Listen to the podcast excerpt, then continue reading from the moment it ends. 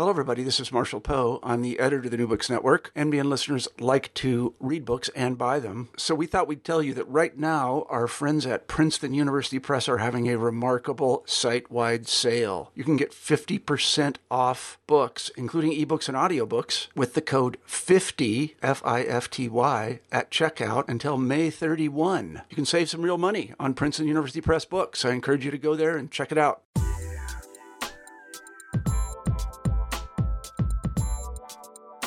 Welcome back to New Books in Science, Technology, and Society. I'm your host, Lance Thurner. Today I'm going to be talking with Kate Ervine, Associate Professor of International Development Studies and Faculty Associate of the School of the Environment at St. Mary's University in Halifax. And I'll be talking to her about her new book, Carbon, out in 2018 by Polity Press. And carbon is an excellent addition to our evolving efforts to understand clearly where we are and where we need to go in regards to climate change. With clear insight and deep experience in the field, Ervine describes how and why politics as usual has so far failed to prevent disaster and delves deep into the technological fixes that will and must be part of the human response to climate change. But ultimately, she argues, preventing full scale disaster will, will require far more fundamental changes to global politics and economy. I am very pleased to be sharing my interview with her today, and I hope you enjoy it. Professor Kate Ervine, uh, welcome to New Books in Science, Technology, and Society. And uh, I'm very Thanks for pleased having to have me. you. Uh, so I'd like to start off this interview with just a little bit about your background and uh, the path that eventually brought you to writing this book.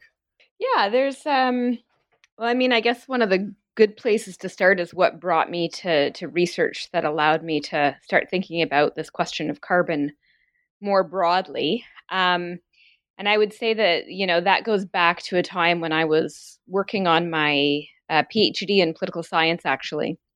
And I was at York University in Ontario, in Canada.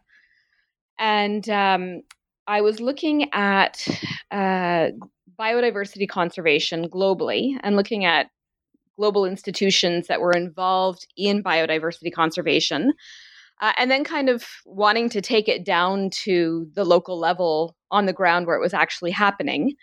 Um, and so for me, that was in Chiapas, Mexico. And so I spent a, a good chunk of time in Chiapas looking at uh, a particular project called the Mexico Mesoamerican Biological Corridor.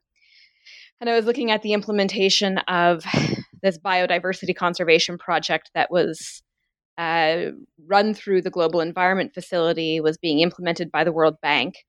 And one of the things that that I was particularly interested in was uh, what was a pretty clear disconnect between what was being said and what was happening at the global level um, versus what was happening locally in Chiapas.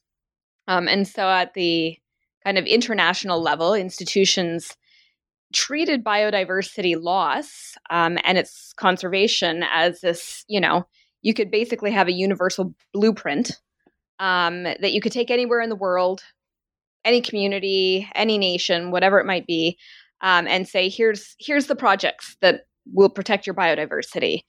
Uh, and I was also interested in the fact that these tend to be market based projects. So the idea that if you create a market for biodiversity, then you're putting a value on it and and we will then save it so i was skeptical i must admit um, because chiapas mexico has a very long history of um, uh, problems uh, in 1994 there was an indigenous uprising uh, problems around land distribution and the best land being held by uh, the wealthy and the elite uh, and so the problems ran very deep, but the project wasn't addressing any of that deep political history that led to, you know, land being cleared in the rainforest and why people might be going in and claiming that land. And in fact, the government encouraged people to go in to claim the land in the Lacandon jungle because they didn't want to deal with land reform. But there's also resource extraction um, and, and various other things going on. So I was interested in looking at okay, what's actually happening on the ground?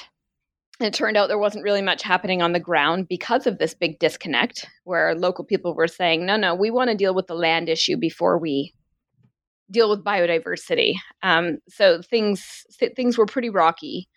Um, and I was interested in this question of participation, how groups were participating in the project, because it was supposed to be highly participatory, but we didn't see much of that happening. So, long story short, while I was there doing that research, um, there were some communities that were beginning to participate in carbon forestry, um, which has kind of gained in popularity, but still, you know, I would say most people don't know much about it. Um, but this, you know, idea that trees sequester carbon. So if you plant trees, you can sequester carbon. Um, and what would then happen with these projects is that uh, you'd have to calculate how much carbon was going to be stored in those trees. And then they could be awarded, or the communities that were participating, or the actors participating, would be awarded uh, carbon credits or carbon offsets. And what this would allow for was countries or companies in the global north in particular, rather than reducing their carbon emissions at the source, they could buy these carbon offsets from a community in Mexico or other places um, that uh, planted some trees. And increasingly now we're seeing the idea that you don't cut your trees, so maintaining trees as well. Um, but it's still a very controversial kind of project. Um, but basically, the idea is that these communities could then sell carbon offsets to emitters who could, instead of actually lowering their emissions, they could say, um, look, we lowered our emissions, but they did it through buying these offsets. So, you know, there's a problem there, which I can talk more about, uh, you know, as we go on. Um, but I was curious, and and I was curious, um, and I wasn't doing research on these projects, but I, I was interested in what was going on, and so I started looking at okay, well, what's this global carbon market thing that's happening? Um, and I became increasingly interested because uh, what I saw was that the price of carbon uh, in in global markets, and predominantly at that time, it was in the European Union emissions trading system, which is the largest carbon market in the world, um, and also in the Clean Development Mechanism, which is a global offsetting mechanism that was developed under the Kyoto Protocol that allowed countries in the global south to create offsets to sell to Kyoto countries uh, that had compliance targets. And so I was wondering what was going on because the price of carbon started to drop on the international market uh, and quite a bit. And so at that time for me, I was especially interested in questions around well, what does it mean for local communities that have been told, you know, hey, look, here's a here's a development project. You're going to earn a lot of money um, by you know, planting trees or whatever it might be, which also comes with risks or, or problems because it means you can't use your your trees or your resources the way you normally have as a community. Um, but when that price crashes, well, what does that mean for the community that's suddenly not getting the money that they were told that they would get? So that then led me to um, start to look in more detail at the global carbon market and say, okay, what is this thing? Why has it been developed? Um, and why is the price crashing? And how effective is that for dealing with climate change if we have really volatile, low prices uh, when the whole point is to make it expensive?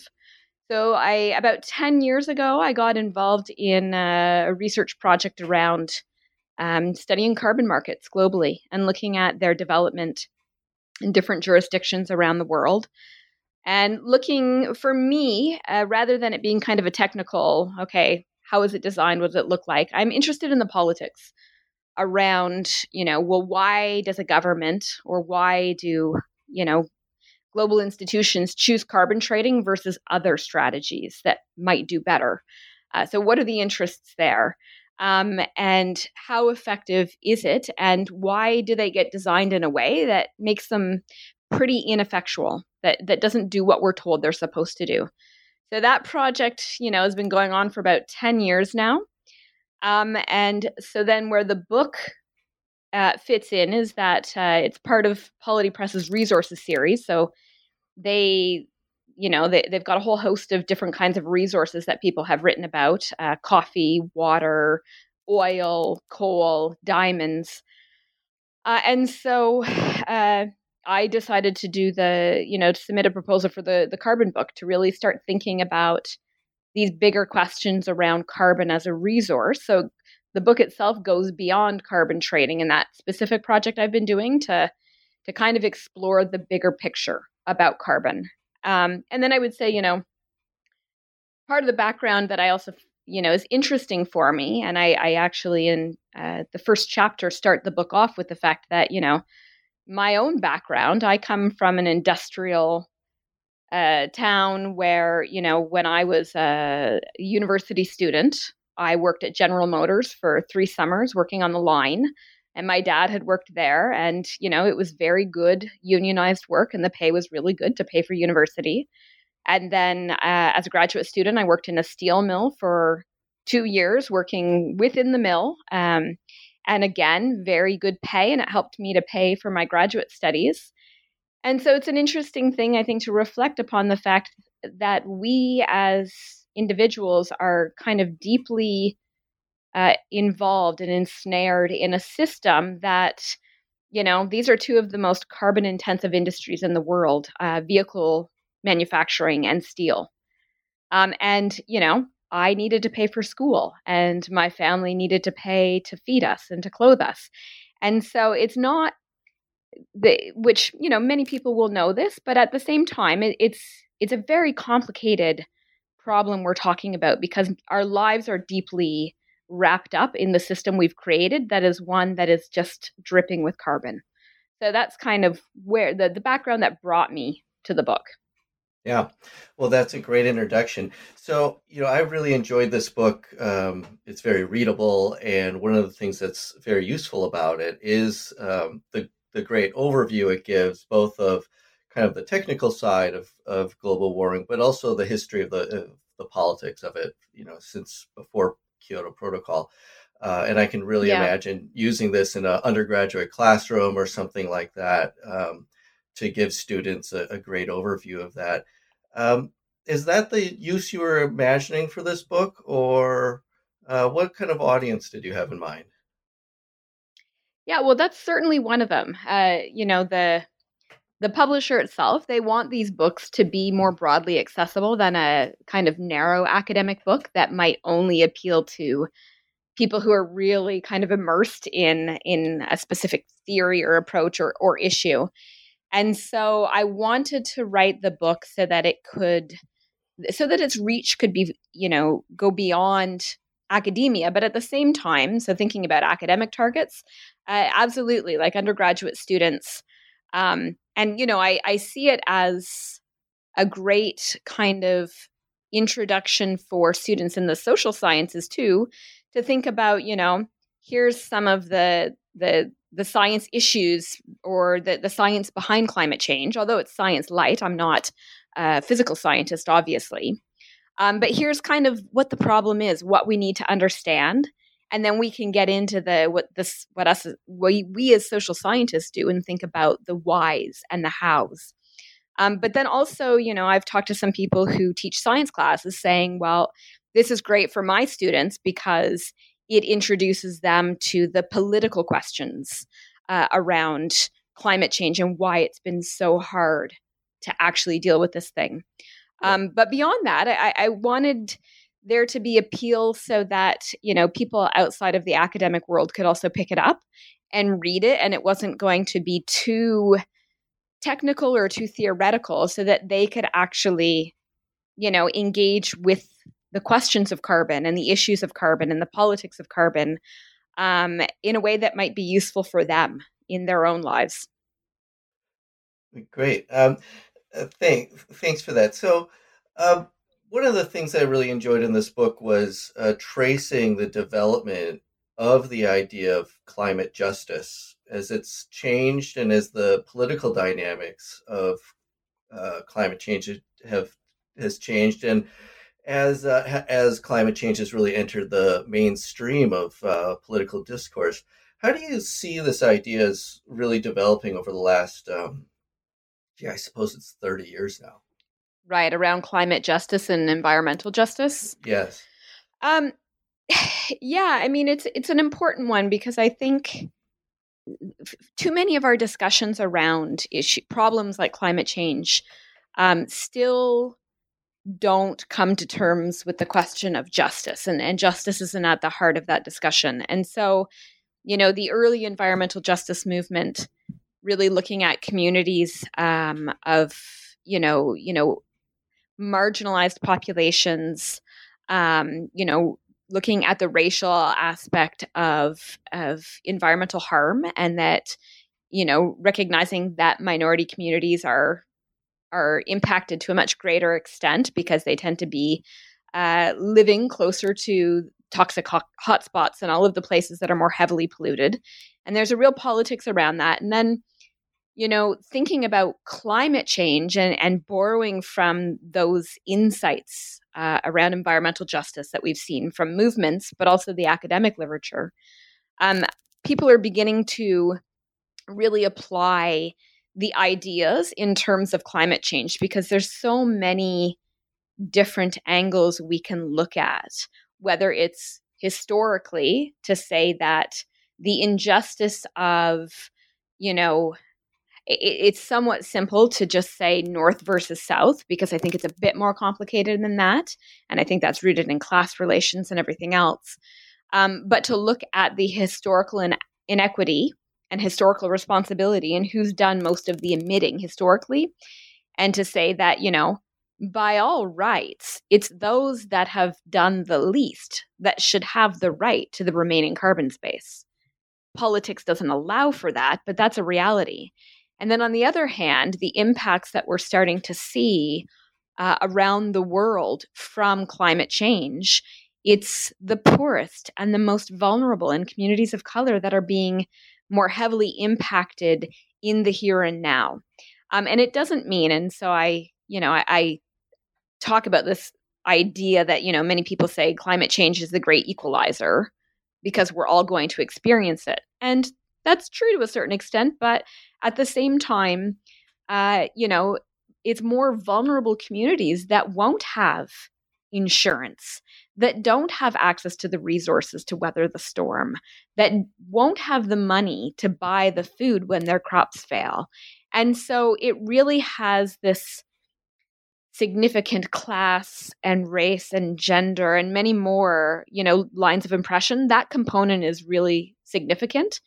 And so I think those you know ideas that came from the environmental justice movement uh, are now you know being used to talk about climate justice and to say that you know this whole thing is about massive levels of injustice. And we have to take great care to make sure that our solutions don't replicate the injustices because that's another aspect of it. If we're going to have policies that simply replicate uh, injustices and that don't help those that are being hurt the most, then I don't want to pursue those ones. I think we need to to you know look for better models, and and I think you know following things like the Green New Deal uh, debates that are happening right now in the U.S. Well, I mean that really tries to put you know environmental justice and climate justice within the the policy proposals and so I, I think that, you know, the idea, its time has come, and more and more people recognize that. Yeah, you know, in the bigger international scene, the the idea of climate justice does often get put in this uh, in this dualism of of the global South and the global North. Um, do you see that as an idea that's um, still useful and is going to stick around, or do you think that we're going to see different ways of looking at uh, the global dynamics of climate justice. Yeah, I mean, I think there's a certain inevitability that we will continue to use the north south distinction in terms of talking about climate change because of the the historical responsibility i would say uh, you know of the countries, the advanced capitalist developed countries that have benefited from carbon intensive development to a much greater extent. And so I think that's inevitable in terms of that divide. And I think that it's also inevitable just in terms of if we look at the conference of the parties that just took place in Poland in December, you know, many were saying after the Paris Agreement um, in 2015 that the differentiation between North and South, while it obviously didn't disappear, the Paris Agreement was doing away with, to a, a significant extent, that divide. And yet, what we saw in this past round of negotiations, where they were supposed to finalize the Paris rulebook, um, that divide was one of the main issues and sticking points because countries in the global south, and I think justifiably so, now there's distinctions, of course. So, does China, you know, is China the same as uh, Guatemala? Clearly not. Um, but countries negotiating as a bloc from the global south continue to point to the fact that countries in the global north have not taken on their historical responsibility. They have not lowered their emissions um, consistent with what the science is telling us. They're not providing climate finance anywhere near what is required to help countries in the global south uh, develop differently and so many of them say, look, you're not willing to walk the walk. The problem originated with your development model.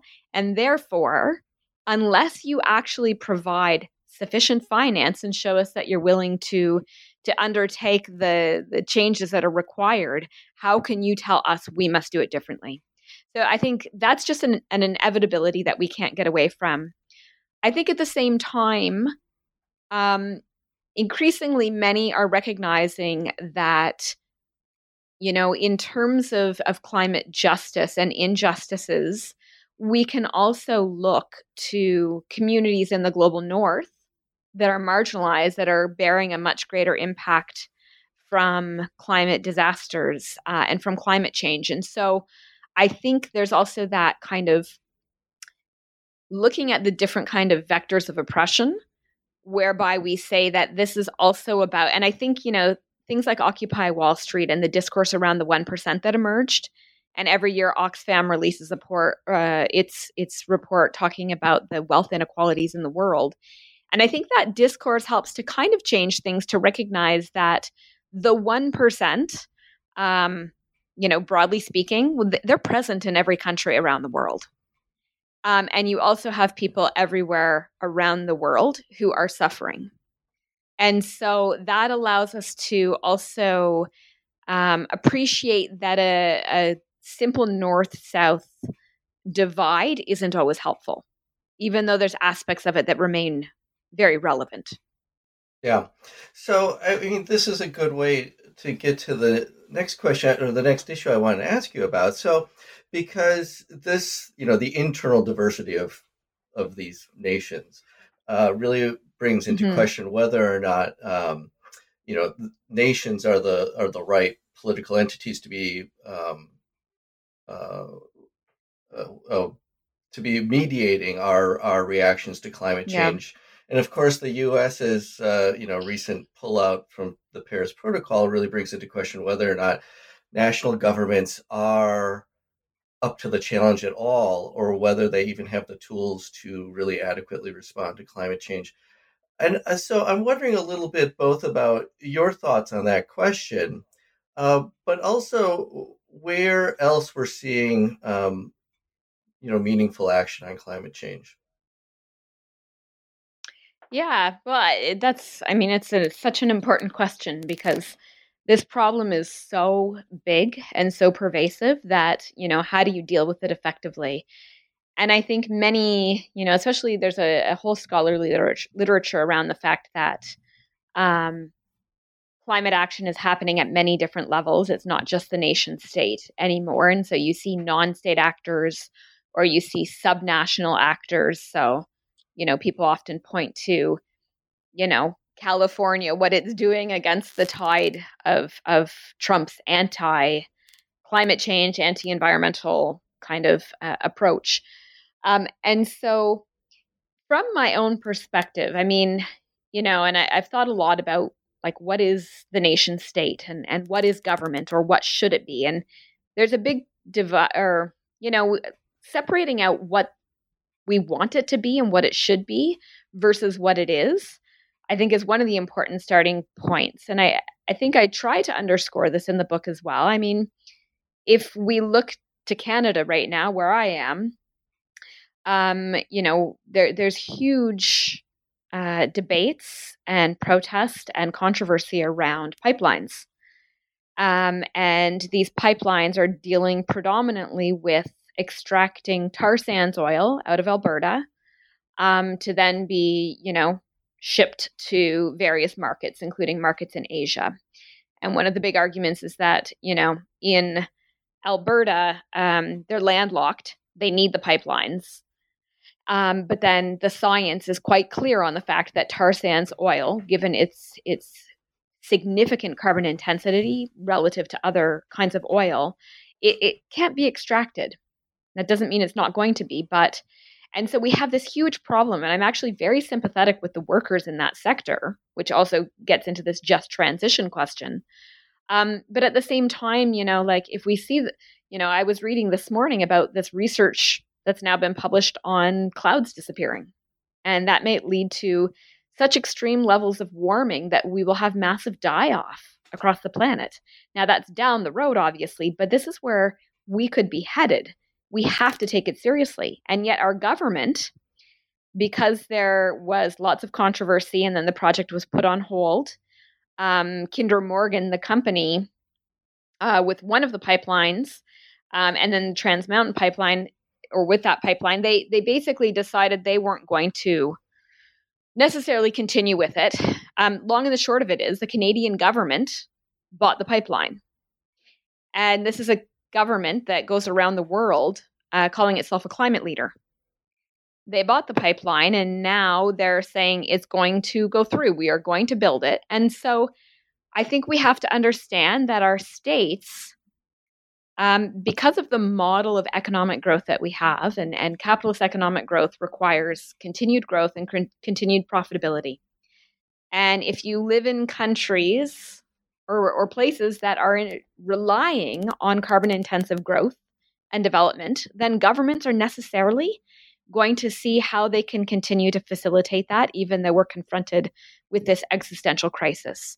And so I would say that unfortunately, our governments in many ways have been captured by whether it's fossil fuel interests or the interests of those that benefit from business as usual.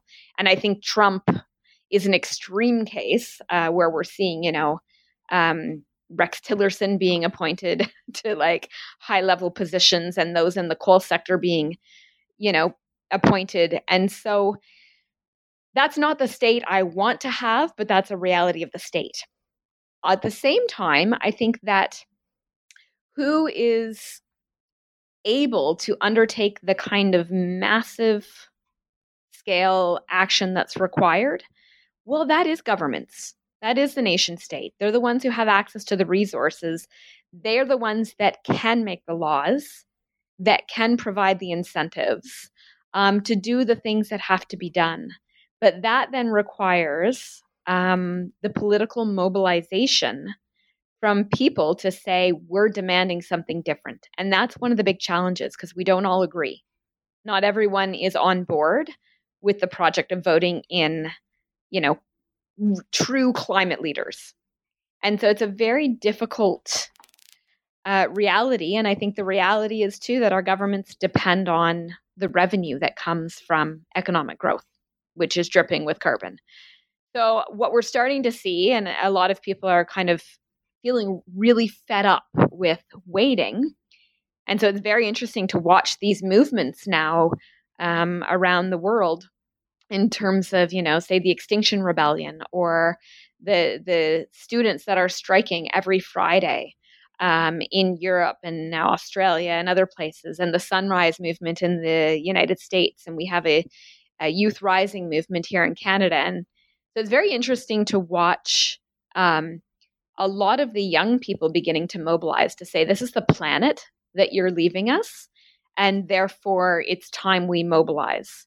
Um, so that's one place where it's political mobilization. I would say that, you know, there is hope in that mobilization because they're putting pressure on governments. Uh, but I, I think that, you know, that's going to be one of the big challenges to change our political systems.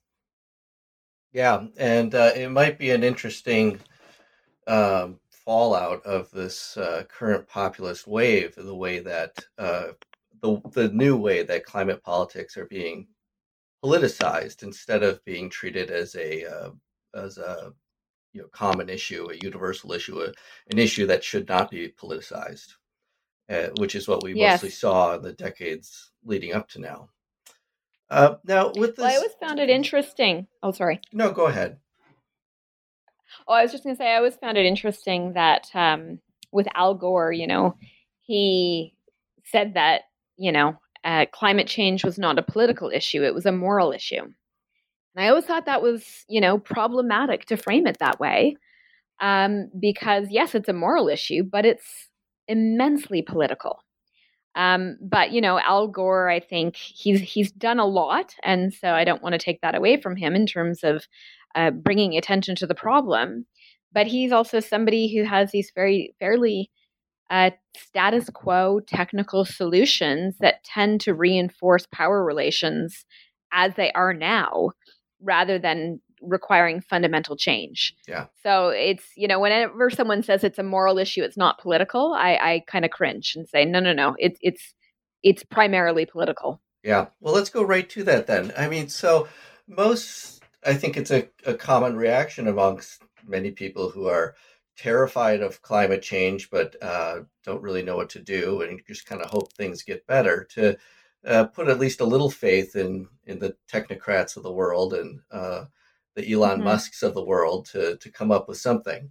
Um, and so many of these yeah. projects are really, uh, you know, intended to require as little social change as possible. Um, do you, how much, I guess, do you think that society is going to have to change in order to really match up with this challenge? Yeah, well, I mean, if, you know, so in October, the Intergovernmental Panel on Climate Change released their special report comparing 1.5 degrees Celsius of warming to 2 degrees Celsius of warming. And it gets cited very widely now um, with people noting the fact that they, they basically said we've got about 12 years at the time that it was published to dramatically, fundamentally change the way we're doing things and to get our emissions down dramatically. If we have any of hope any hope of staying below 1.5 degrees celsius of warming.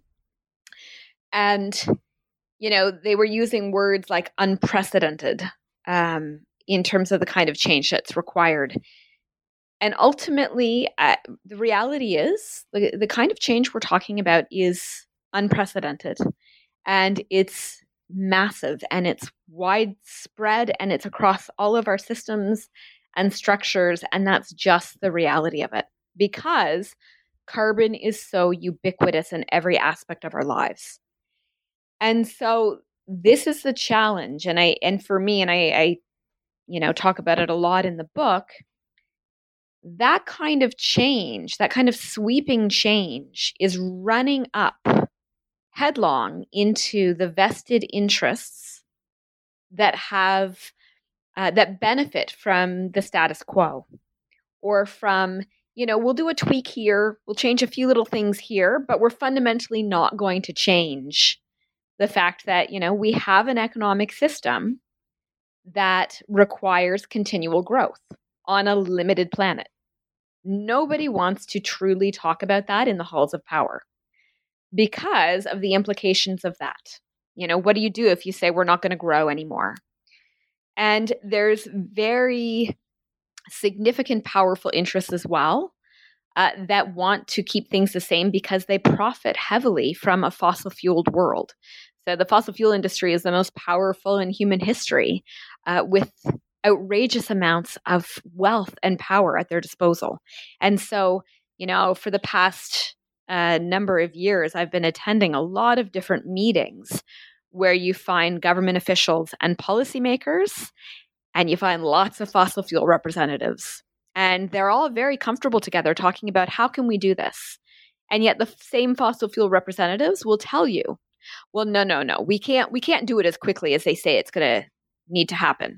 Uh, so we're going to have to take a slow approach.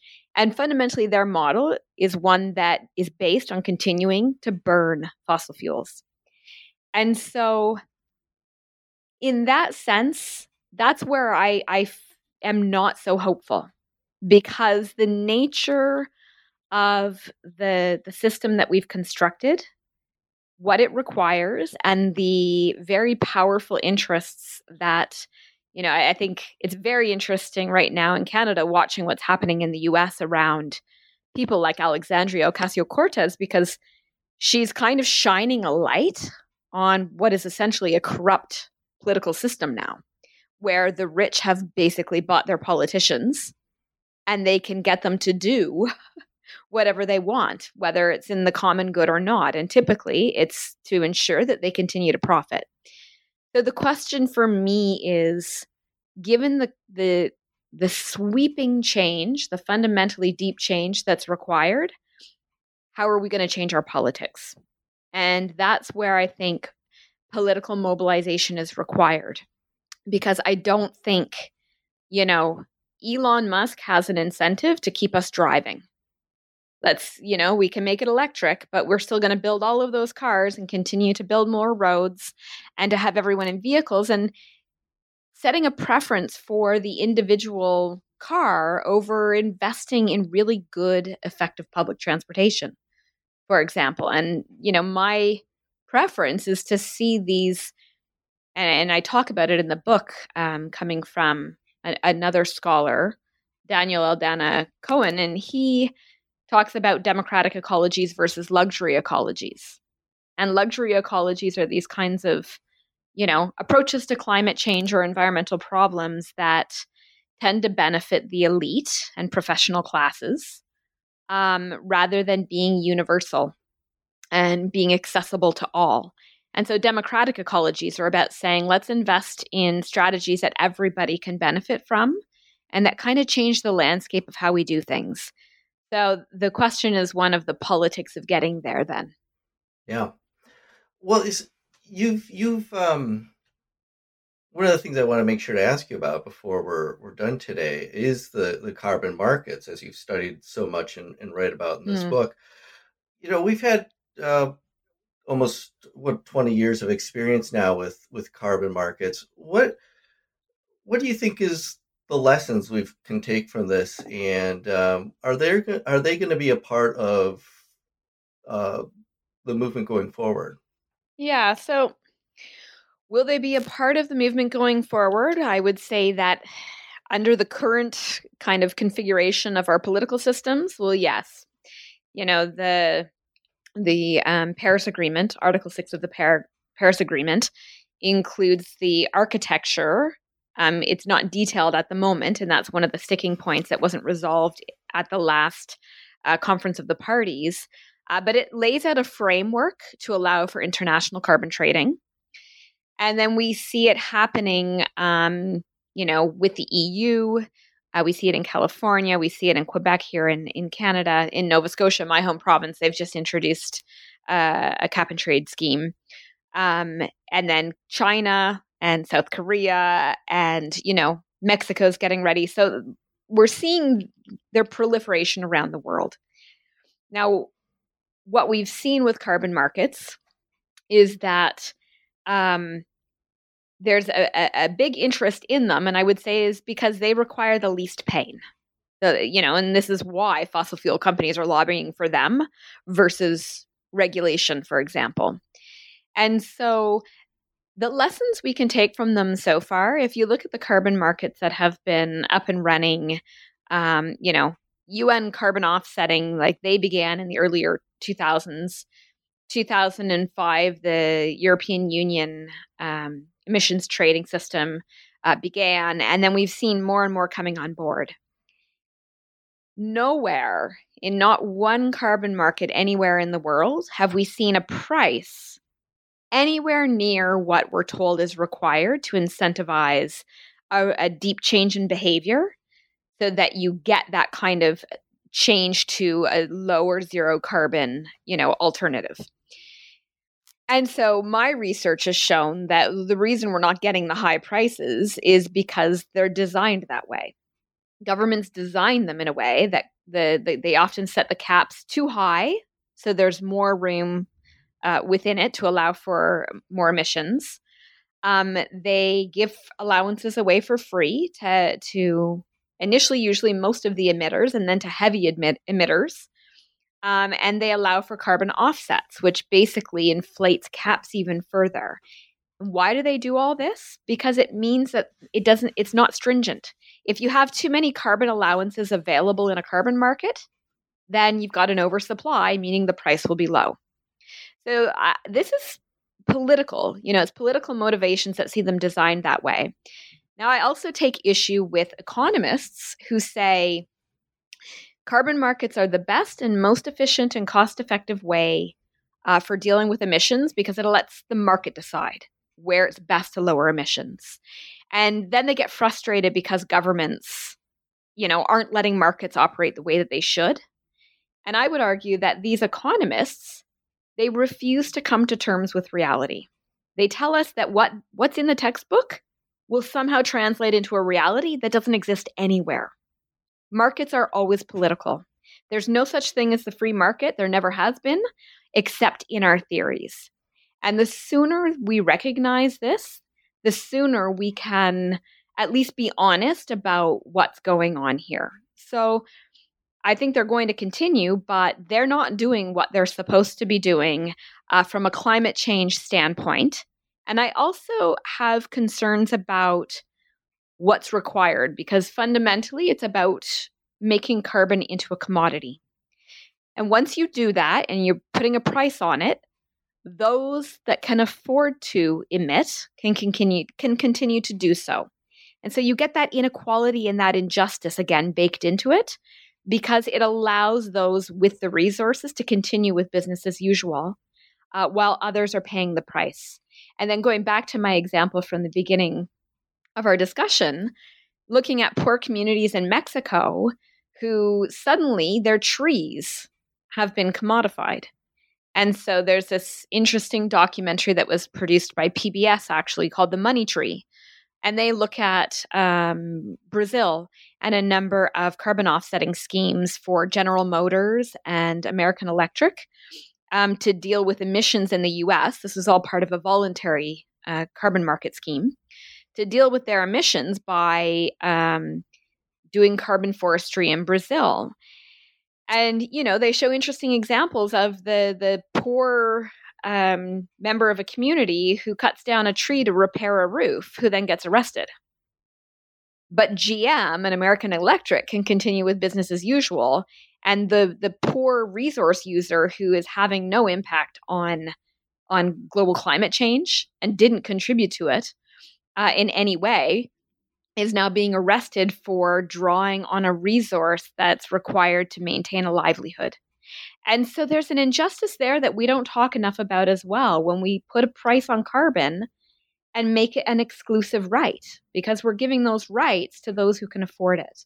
Um, and so I don't want to boil the world down to one giant market where we just commodify everything and we go according to the logic of whoever's got the resources can buy the right to do what they want to do and you know everyone else can fend for themselves so yeah i, I think we're going to see that project continue but um, they're not doing what what we need them to do from an environmental standpoint or a social or ecological justice standpoint. Well, before we run out of ta- time, is there anything about this book that we haven't covered that you want to make sure is here in the interview?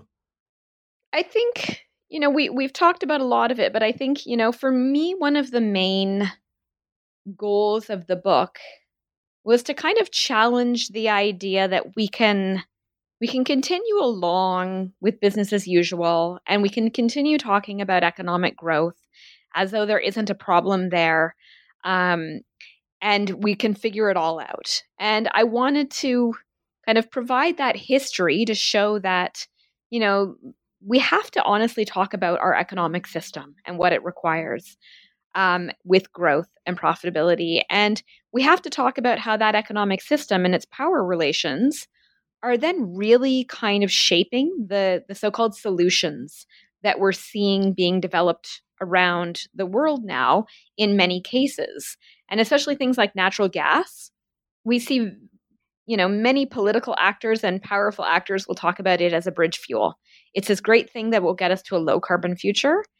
And I would turn around and say, this is a fossil fuel. We should be going with renewables that are zero carbon, not building infrastructure that will lock in more carbon emissions for the next 20, 30, 40 years.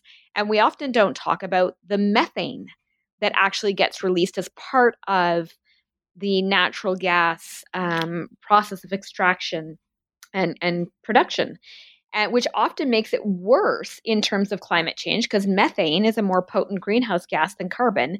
It just stays, uh, it, its life in the atmosphere is shorter. So I want us to be able to think critically about the solutions that are on offer um, so that we can actually begin to think about climate change as the political problem it is um, and not act as individual consumers, but to start to see ourselves as political citizens who should be thinking about the politics of this and how we can act collectively to pressure governments to change what it is that they're doing. Well, that was really uh, well said. Um, well, thank you so much uh, for this interview.